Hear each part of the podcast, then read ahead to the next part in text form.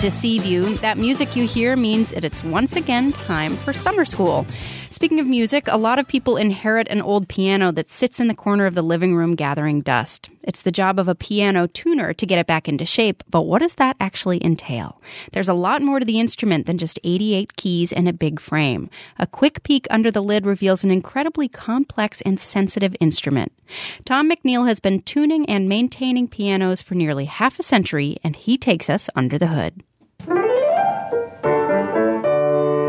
just like I tuned it yesterday. I'm Tom McNeil, and I'm a piano technician, and I've been servicing pianos since 1967. It says on my business card, so it must be true. And I've been taking care of the pianos here at Adamant Music School for about 20 years. That mission includes taking care of some 50 grand pianos that we have on campus and uh, taking care of this splendid concert grand Steinway that we have here.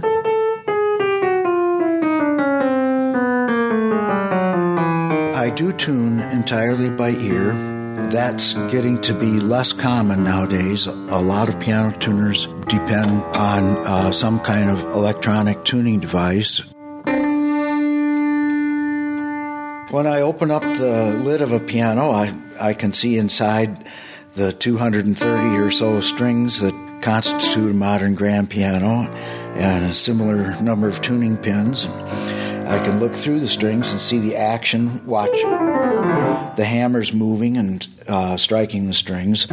Most notes have three strings tuned the very same, making the same sound together.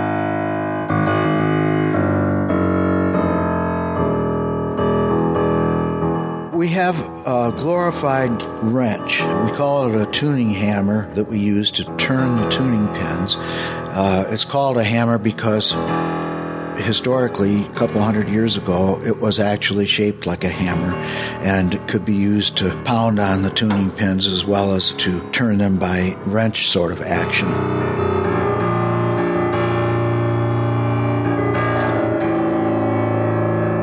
As the hammer strikes the string, it sets it in vibration.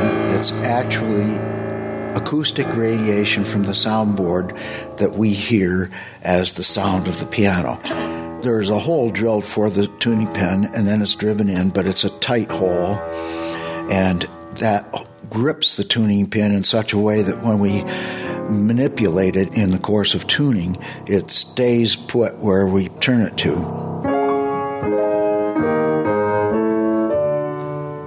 Well, usually I can sit down and play a chord at the piano or even one note and immediately have the sensation of we're going to make a big improvement here.